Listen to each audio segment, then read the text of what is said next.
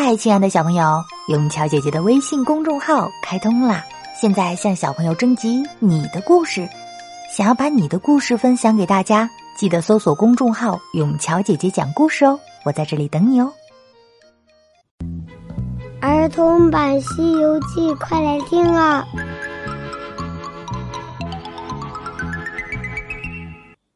西游记》第四百一十一集。求取真经，小朋友好，我是永桥姐姐。我们接着来讲《西游记》的故事。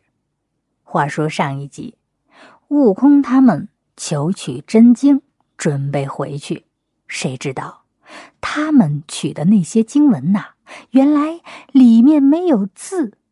这件事情，三藏他们没有发现，不过却被那宝阁里的一尊。燃灯古佛给发现了，那古佛马上派出白熊尊者，让尊者去抢悟空他们的经文。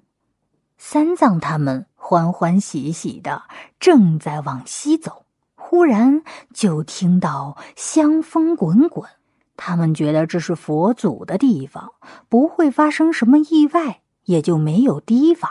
谁知道又听到。一声巨响，随着巨响之后，半空中伸下一只手来，将那马背上驮的经一下子给抢走了，吓得三藏捶胸叫唤着：“八戒，快快，我们的经文被抢走了！”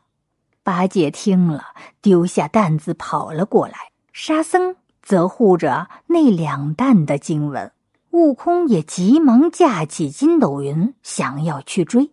那白熊尊者看到悟空马上就要追上自己了，恐怕悟空的金箍棒没眼，一下子不分好歹将自己打伤了，所以他急忙将装满了经文的包袱给扯开，将那些经文都给扔了下去。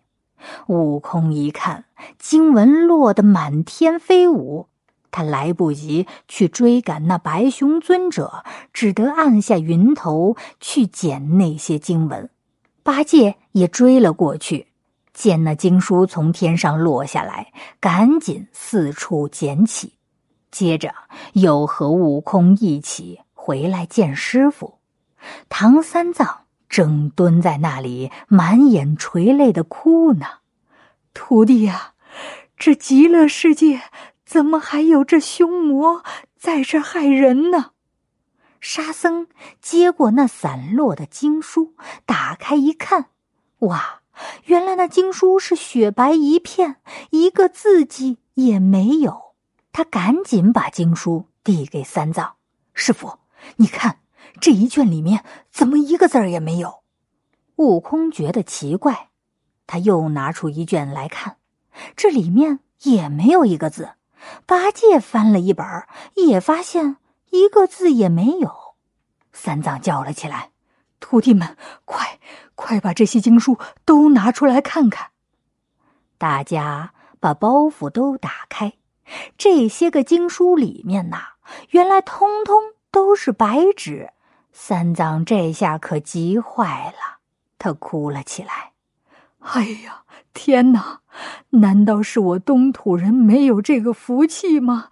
怎么取回来这样的无字经书呀？取回去有什么用？我怎么敢拿去见唐王呀？这不是欺君犯上之罪吗？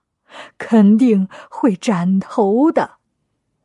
悟空却不着急，他对三藏说：“师傅，别说了，我知道是怎么回事。”肯定是刚才那两个尊者，他给我们要好处，我们没有，所以就拿着白纸本子给我们。咱们现在就回去，去那如来面前告上一状，看他们怎么狡辩。哎呦，哥哥说的是，说的是，咱们去如来那儿告他们去。师徒四人急忙转头，重新回到灵山。他们刚刚走到山门之外，那些个佛就出来迎接，一个个笑着说：“圣僧是不是回来换经书的呀？”三藏点头称谢，那些金刚也不阻拦，让他们走进大殿。悟空这暴脾气，他可受不了。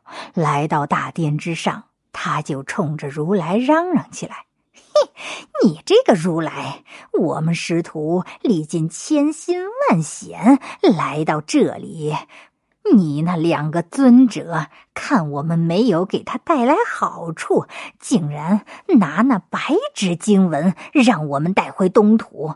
这件事情我们已经知道了。你若是不想传经文，那就直说，也不能让我们取那白纸呀。如来听了之后笑了起来：“悟空啊，你先别嚷嚷，他们两个。”问你要人事的事情，我已经知道了，但是这件事也是有缘由的。这经不可以轻传，也不可以空取呀。你如今空手来取经，虽然你们拿到的是白本儿，但是这实乃是无字真经啊，也是好的。但是现在看来，那东土众生愚迷不悟，参透不了我这无字经文的奥秘。这样吧，还是将那有字的真经每部中各挑几卷给他们吧。接着，如来又传来那两位尊者，让他们去那藏经阁里，再次取些经书。给三藏他们，原来呀，悟空他们误会了，这没有字的，它是无字真经。只可惜大唐的人可能是参透不了。两位尊者领了旨之后，又将三藏他们带回了真楼宝阁之下。这次仍然向三藏他们要些东西，三藏没有什么东西可以给他们，所以。只能命沙僧从那包裹里取出了紫金钵盂，双手奉上，说道：“阿弥陀佛，弟子是穷寒路遥，没有准备什么东西。不过这钵盂乃是唐王亲手所赐，弟子一路沿途化斋用的。今日奉上此物，聊表寸心，望两位尊者不嫌弃。”将这件东西收下，待我回到大唐启奏唐王，必有重谢。只求两位尊者可以将那有字真经赐予我们，也不枉我们跋涉千里来到这里。那尊者将三藏的钵盂接了过来，只是微微的一笑。接下来又会发生什么样的故事呢？我们下一集接着讲。